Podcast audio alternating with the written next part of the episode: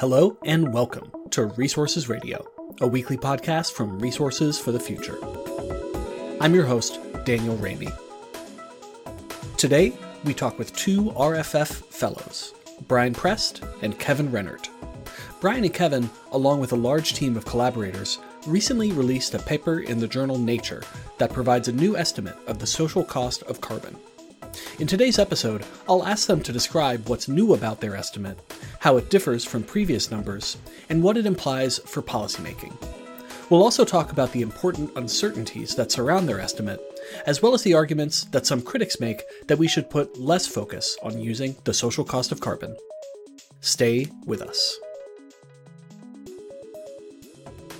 All right, Kevin Rennert and Brian Prest from Resources for the Future, my colleagues, my friends, welcome back to Resources Radio. Thank you so much. It's wonderful to be here. Yeah, thank you for having us. So, Brian and Kevin, because you've both been on the show before, we're not going to ask you how you got interested in energy and environmental topics, but we are going to ask you um, because the topic that we're going to talk about today, the social cost of carbon and your updates to the social cost of carbon, they've been done with a pretty uh, substantial team of folks. And, and I know that you want to acknowledge their contributions at the outset. So can you tell us who you worked with on this project? Absolutely. So uh, it has been a tremendous team of folks, and it's a, been a collaboration primarily between the University of California, Berkeley, and RFF. Um, and the core team out at UC Berkeley has been David Anthoff and his lab uh, with Lisa Rennels and also Cora Kingdon. Um, and then here at RFF, it's been uh, been Brian, myself, Jordan Wingenroth, um, Roger Cooke, Richard Newell, Billy Pizer, um, and also Frank Errickson at Princeton has been a really a part of that core team too. And on the actual paper that we're kind of talking about the results from today, there are even more um, co-authors because we've been collaborating with with you know a, a huge number of institutions um, to to come up with this update. Yeah, yeah, we're not going to go into the background of the project here in much detail, but I'm aware uh, enough of it to know that it's been a multi-year multi-institution, uh, really pretty Herculean effort to come up with this new estimate of the social cost of carbon that we're going to talk about today. So before we get into it and tell everybody what the number is, because I know everybody wants to know what is the number, let's just define what the social cost of carbon or the SCC is. Most of our listeners probably know, but for those of us who could use a refresher, can you define the term for us and then tell us how the SCC is used in policymaking in the United States and elsewhere? Sure. And, and this is Kevin. So the social cost of carbon is an economic measure of the marginal damage from an additional ton of greenhouse gas emissions. And to unpack that a little bit, basically it says if you have a baseline of, of, greenhouse gas emissions and you emit an additional ton of greenhouse gas emissions, what is the effective dollar cost um, to society, the social cost from the addition of that uh, you know ton of greenhouse gas emissions?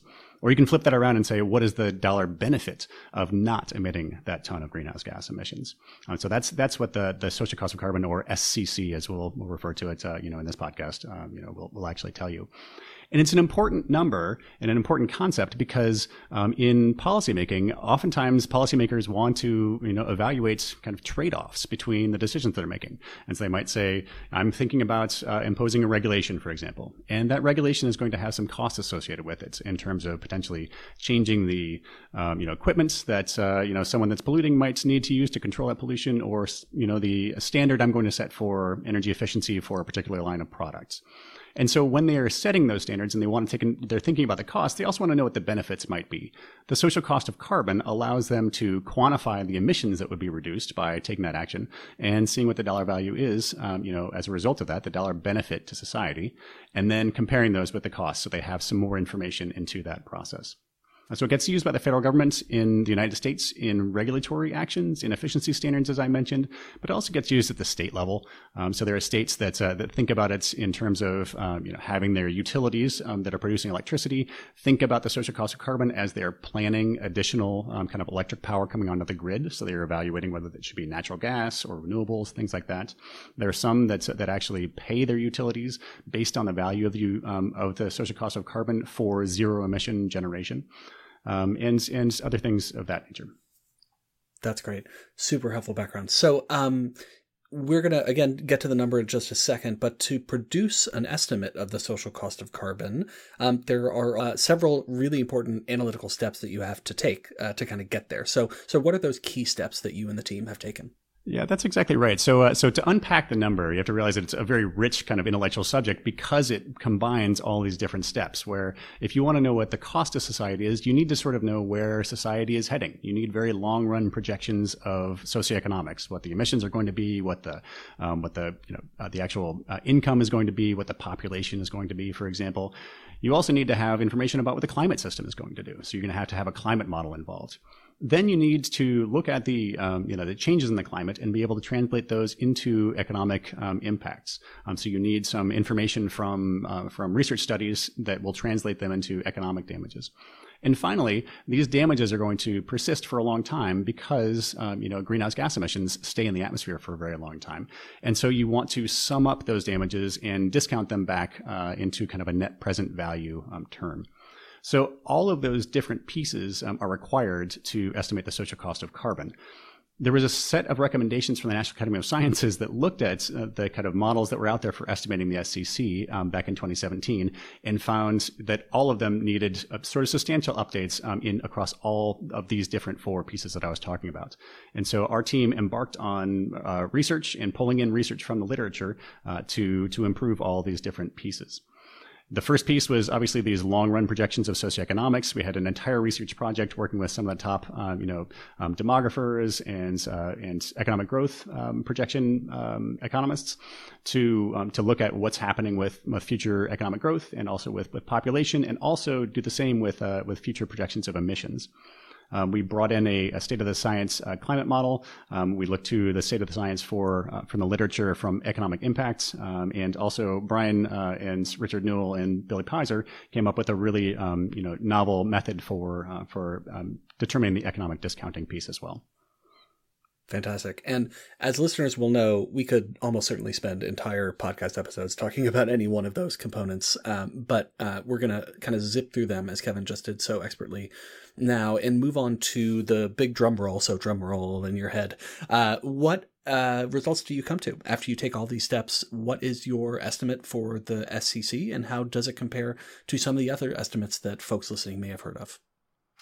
Yeah, sure. Uh, so this is Brian. Uh, I could take that one. Uh, so here's the the big reveal is uh, our estimate for the SCC. And um, after putting together all the pieces that Kevin just alluded to now, the socioeconomics, the emissions, the climate modeling, the temperature, uh, the uh, projections, the climate impact studies, and the discounting, we ultimately come to an estimate for the SCC of about $185 per ton of carbon dioxide. So, uh, how does that compare to the other estimates out there? Well, uh, natural benchmark uh, estimate is the uh, existing interim estimate uh, used by the federal government, which amounts to $51 per, per ton of, of CO2. Now, uh, in the paper, we also do a kind of a stepwise comparison where we look at the estimate from the uh, Bill Nordhaus's DICE model, uh, which came out to a number that's you know very similar to that fifty-one dollar federal estimate. Uh, their number was about uh, forty-four dollars, and then we incrementally add different pieces of our update to show how uh, how the different pieces uh, that Kevin alluded to. drives that change from $44 to $185, which is our estimate. Uh, and uh, the first step is where we uh, implement all of the socioeconomic uh, uncertainty, the uh, emissions, the the modern uh, climate model that, that Kevin mentioned. Um, but we we keep the, the, the DICE models damage function, is, which is a widely used and understood function for estimating the, how temperature affects GDP losses. And that so all of those pieces um, increases the SCC by about a third uh, and then we uh, next uh, update the those damage functions, the the DICE simple damage function, to our sector specific damage functions, where we account for impacts on four uh, major sectors: uh, heat related mortality, uh, agriculture. energy expenditures from heating and cooling buildings and coastal impacts from sea level rise. And when we do that, that increases the SCC by about another third. And then the the last piece is where we uh, update the all important discount rate. You know, the SCC is well known to be uh, sensitive to the discount rate because of these long lived uh, impacts of greenhouse gas emissions that Kevin alluded to. And so what we do there is we update the, the discount rate from the historically used 3% uh, to uh, 2%, which is more reflective of recent trends in uh, market interest rates that have been declining for decades now. And when we update that, we uh, uh, the SCC goes from about $80 at a 3% discount rate to $185 at a 2% near term discount rate.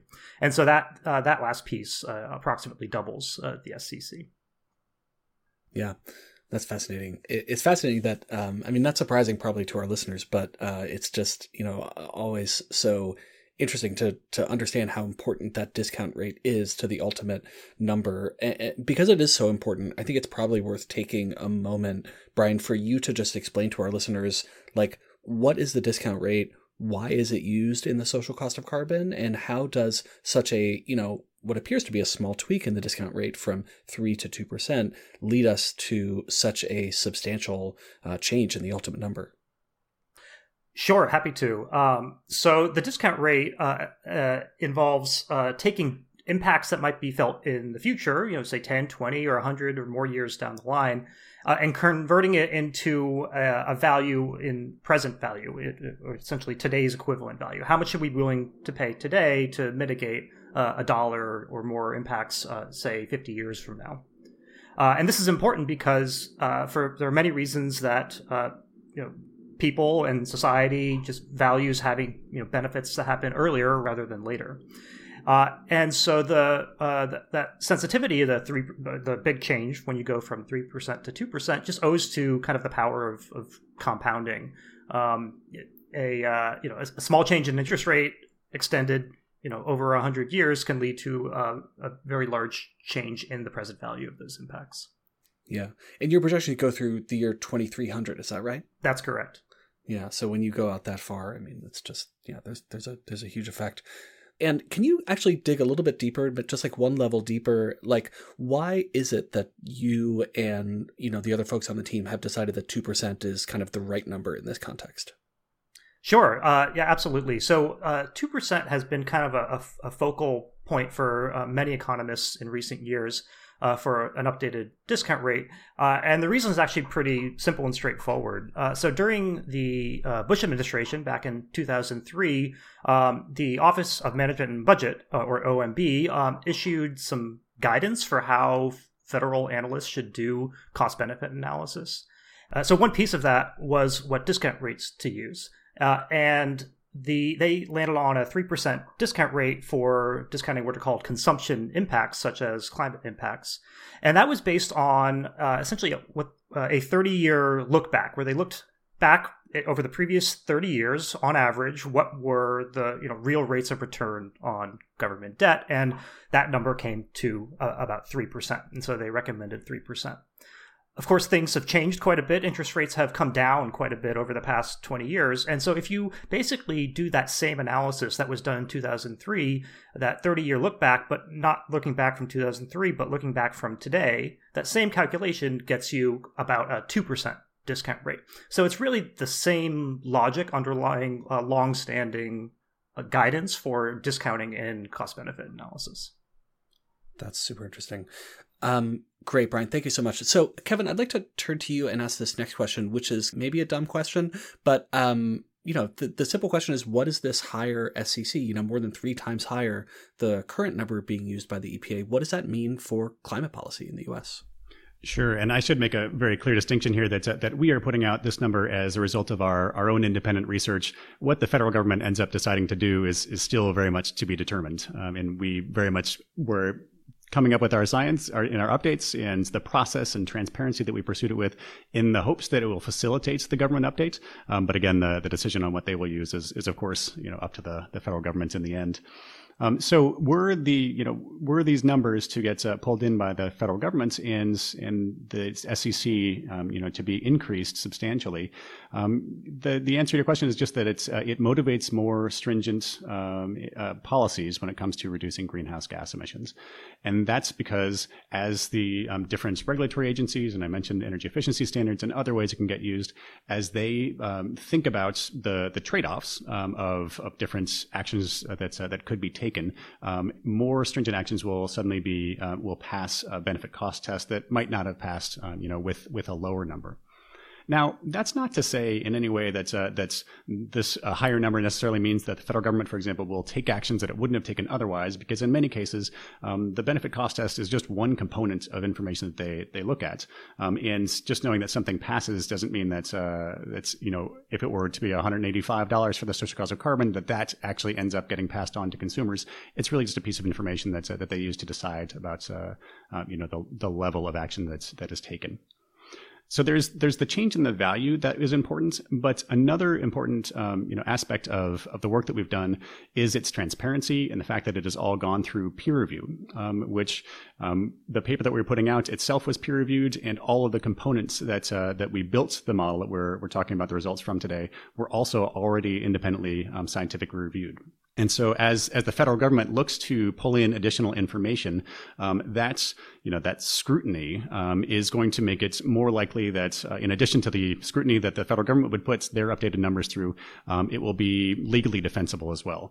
Because um, in in addition to wanting to have your um, you know you basically want to be sure that your regulations themselves are based on as solid and uh, scientifically credible evidence as possible to make sure that they are not vulnerable to legal challenge as well.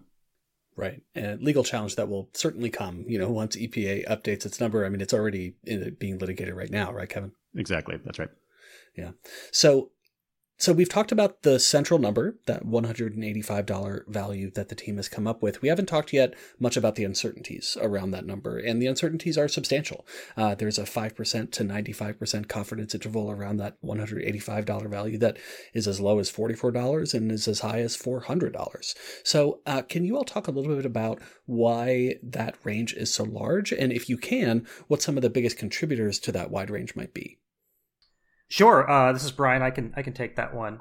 Uh, so as Kevin mentioned, a key contribution of our work here is that we actually quantitatively characterize uncertainties in all of the key pieces here the socioeconomics population and gdp projections emissions projections uncertainties in, the, in how the climate system responds to, to a pulse of emissions and uncertainties on how you know, rising temperatures and sea levels affect society, and then also uncertainty and, uh, the proper discount rate uh, out into the future. And so we've accounted for all of, of, those key things, which has proven to be pretty important.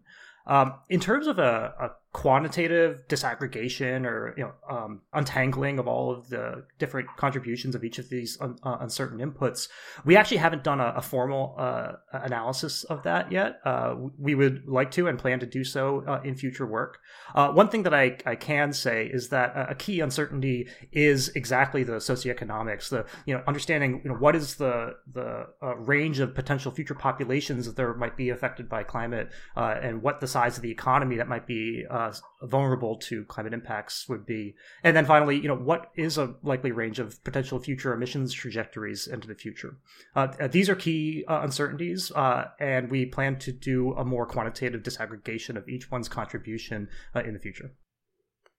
Yeah, that's great. And it'll be fascinating to see that future work. I'm wondering, Brian, if you can, just for the sake of our listeners who haven't worked with, you know, large data sets and projecting into the future and uncertainty, can you maybe like pick a random example from the work and give us a sense of how wide the range of uncertainty is from whatever element of the work, uh, you know, might be a good example for listeners to just kind of get their head around this a little more?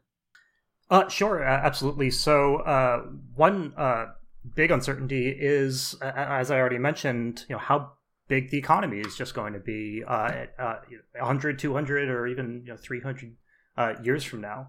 Um, so, you know, uh, we've drawn on recent econometric work to understand you know, what is the volatility and the, the range of uncertainty for uh, future economic growth rates, uh, and as well as done our own work to subject that to um, expert elicitation. and what you're looking at there is if you look at kind of very long projections of the rate of economic growth, uh, you know, could be you know uh, as you know low as uh, you know less than one percent uh, by 2300, or it could be more than three percent, and that those differences may sound small, but you know as I mentioned earlier, the, the power of, of compounding means small changes in uh, growth rates can have some uh, big changes in in outcomes and the size of the economy and hence you know, uh, the degree of vulnerability to a changing climate. Yeah, That's a great, great answer. And and folks can, I think, wrap their heads around that economic growth uh, uncertainty because you know we just kind of live with it every day, right? And we hear about uh, we hear about it on the news almost every night. So, um, one, uh, just a couple more questions now before we go to our top of the stack segment, um, which is to ask you to talk a little bit more about uncertainty and particularly uh, what Donald Rumsfeld would call the known unknowns. So, potential climate impacts that you know we have confidence that they're out there, uh, that they could happen, but that you maybe uh, were not able to quantify in your calculations. And uh, so, I'm just curious about you know what some of those really big ticket items might be and how significant you think their effects could be if they uh, were to be incorporated into the SCC in the future?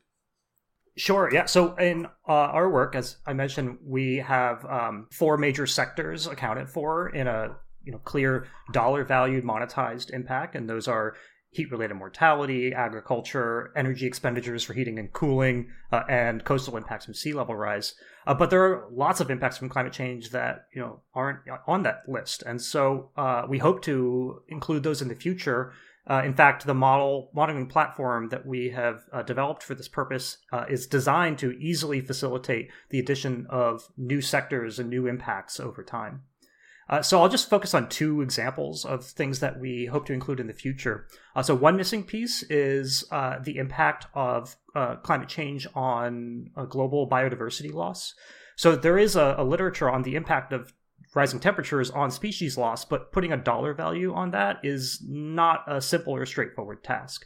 And so we actually have ongoing work uh, where we plan to actually put that dollar value on uh, the impact on, on biodiversity loss in, in dollar terms.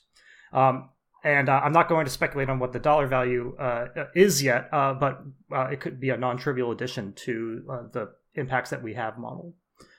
Uh, another piece that we haven't monetized yet is uh, ocean acidification.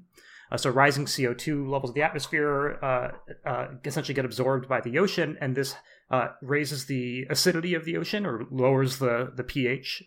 And that has many different effects, including on degradation of corals, as well as impacts on shellfish, which has also has economic consequences for fisheries. Uh, so our model actually has a component where we quantify the impact of rising uh, CO2 levels on ocean acidity, uh, and so we can report, you know, the change in pH levels of the ocean, uh, but we don't yet have a way to translate that into dollar terms, and that would be uh, a great place for uh, additional work to continue to contribute to our estimates and then and then there's just there's tons of other options out there. There's uh, impacts on migration, conflict, labor productivity, and so on. All these things are not included in our estimate, uh, but could be with additional work in the future. Right. So for for our research audience that's listening out there, still lots of work to do and lots of ways to contribute to this number. And certainly, you know, we wouldn't or I wouldn't think of this SCC as like the final SCC, right? But it's a, but it's a substantial update to what we have in the SCC. Um, Brian and Kevin, you've both mentioned the uh, sort of open source transparency and, and the platform that you all have developed to share the information and the results that you've come up with during this work. Can you point our listeners to where they can go online to find that information, access it, look at the data, you know, analyze the models, all that stuff? Sure. If you go to rff.org slash SCC, uh, you'll find basically all of the information that, uh, that RFF has on the social cost of carbon aggregated in one place. And there are some pretty clear links there um, to, uh, to the, the MIMI platform, uh, which is at uh, mimiframework.org, um, as well as um, you know, out to, to David Anthoff's lab as well. Great. And I forget, does MIMI stand for something or is it just like a cute name? It's just a cute name. There's a long-standing joke about it, but uh, okay. can't go into it here. Okay, cool. Um, great. Well, just one more question, guys, uh, before we go to our top of the stack, which is a question that I'm sure some of our listeners are thinking about, which is that you know there are some who have criticized uh, the entire approach that we're talking about today that, that are critical of using an SCC approach. And, and folks will argue instead that the best way to think about dealing with climate change is not to try to balance benefits and costs, but instead to pick a clear temperature target maybe 1.5 degrees or 2 degrees by 2100, and then kind of throw everything we need to throw uh, at the problem to try to limit global warming to that temperature target. Can you talk a little bit about the relative merits of that approach or the relative merits of the two different approaches and, and how you all as researchers think about them? So that's a great question that comes up a lot in discussions about the social cost of carbon. I'll go back to the, the definition again. The social cost of carbon is the future damages uh, from an incremental increase in carbon dioxide emissions in a year, or really the, the avoided damages from a decrease in those emissions. So what it's telling you is the incremental or additional benefit from abatement. Now, in the benefit cost framework, which is what is used by the federal government, the idea is that you're quantifying the incremental benefits of abatement that are associated with a policy action, and you're comparing them to the incremental costs of that action for abatement. So the social cost of carbon is a really consistent metric for comparing the benefits to the costs. Now, this is different from the other approach that you're asking about, in which you're assessing the effective carbon price from a policy that's specifying an environmental target, could be emissions or temperature. Now, the carbon price that's associated with a policy like that, um, specifying an environmental target, provides a measure of the marginal cost of abatement, not the damages. So that's really useful in evaluating policy cost effectiveness, but it's not an alternative way to value the damages from carbon dioxide emissions. So both of these approaches give you different information and both of them are useful. The SCC, though, is, is the one that's consistent with the framework of analysis that the US government actually uses in its regulatory analysis. And so it's appropriate to think about it in that, that framework. All right. Well, thanks to both of you so much for coming on the show today and helping us understand this update to the social cost of carbon. As we often do in our episodes, we've really only scratched the surface here. So we would encourage folks to read the paper and check out the RFF event um, which uh, we'll have links to, of course, in the show notes. So now, before we close out, uh, let's ask you, Brian and Kevin, the same question we ask all of our guests, which is to recommend something to our listeners that's at the top of your literal or metaphorical reading stack. So let's start with uh, Kevin. Kevin, what's at the top of your stack? Uh, you know, I'm going to duck this question because I've been on vacation for the last two weeks, and what I've been reading has been a romance novel that was written by a friend of mine from from high school. So I'm not going to talk about that here on the podcast. yes, I've heard it was a little steamy, so maybe it, it was best for another conversation. Okay, um, so uh, Kevin pleads the fifth. Brian, what's at the top of your stack? Sure. So I just got reading a great book called The Rule of Five by Richard Lazarus, and this book is the story of Massachusetts versus EPA, which was a landmark 2007 uh, Supreme Court ruling that ultimately led to uh, what's called the endangerment finding at EPA, where EPA determined uh, that uh, CO2 is an air pollutant, which uh, triggered a bunch of authorities for the EPA to regulate uh, greenhouse gas emissions from cars and power plants and so on and so forth. Uh, anyway, uh, so this book is it's a you know it's in some sense a history book, nonfiction, but it's uh, written like a legal thriller, and it's very uh, gripping and exciting and interesting. Um, and uh, it tells the story starting from a petition to EPA uh, in the early 2000s um, up through the big Supreme Court case, uh, and it has a lot of interesting uh, legal history and also just kind of interesting background about the Supreme Court. Uh, and all of this is you know the history that uh, set us up to where uh, we are today with uh, EPA pursuing regulations on greenhouse gas emissions from various sectors. Wow, that's fast. So it's like a thriller. So it's like Anthony Kennedy getting, you know, in a car chase or something. uh, you know, you joke, but uh, but Kennedy uh, is uh, a major. It does play a major role uh, in this, um, and uh, it sometimes wasn't clear which way he was going to go, and and understanding the the history is just was a, it makes for a very interesting story. Yeah, that sounds fascinating. Great. Well, thank you, Brian. And thank you uh, to both of you, uh, Kevin Rennert and Brian Prest from RFF, for coming on the show and helping us understand your and your team's update to the social cost of carbon. Really fascinating work. Thank you so much for joining us on the show. Thanks so much, Daniel. Yeah, it was great to be here. You've been listening to Resources Radio, a podcast from Resources for the Future, or RFF. If you have a minute, we'd really appreciate you leaving us a rating or a comment on your podcast platform of choice. Also, feel free to send us your suggestions for future episodes. This podcast is made possible with the generous financial support of our listeners. You can help us continue producing these kinds of discussions on the topics that you care about by making a donation to Resources for the Future online at rff.org/donate. RFF is an independent, nonprofit research institution in Washington, D.C. Our mission is to improve environmental, energy, and natural resource decisions through impartial economic research and policy engagement. The views expressed on this podcast are solely those of the podcast guests and may differ from those of RFF experts, its officers, or its directors. RFF does not take positions on specific legislative proposals. Resources Radio is produced by Elizabeth Wasson, with music by me, Daniel Raimi. Join us next week for another episode.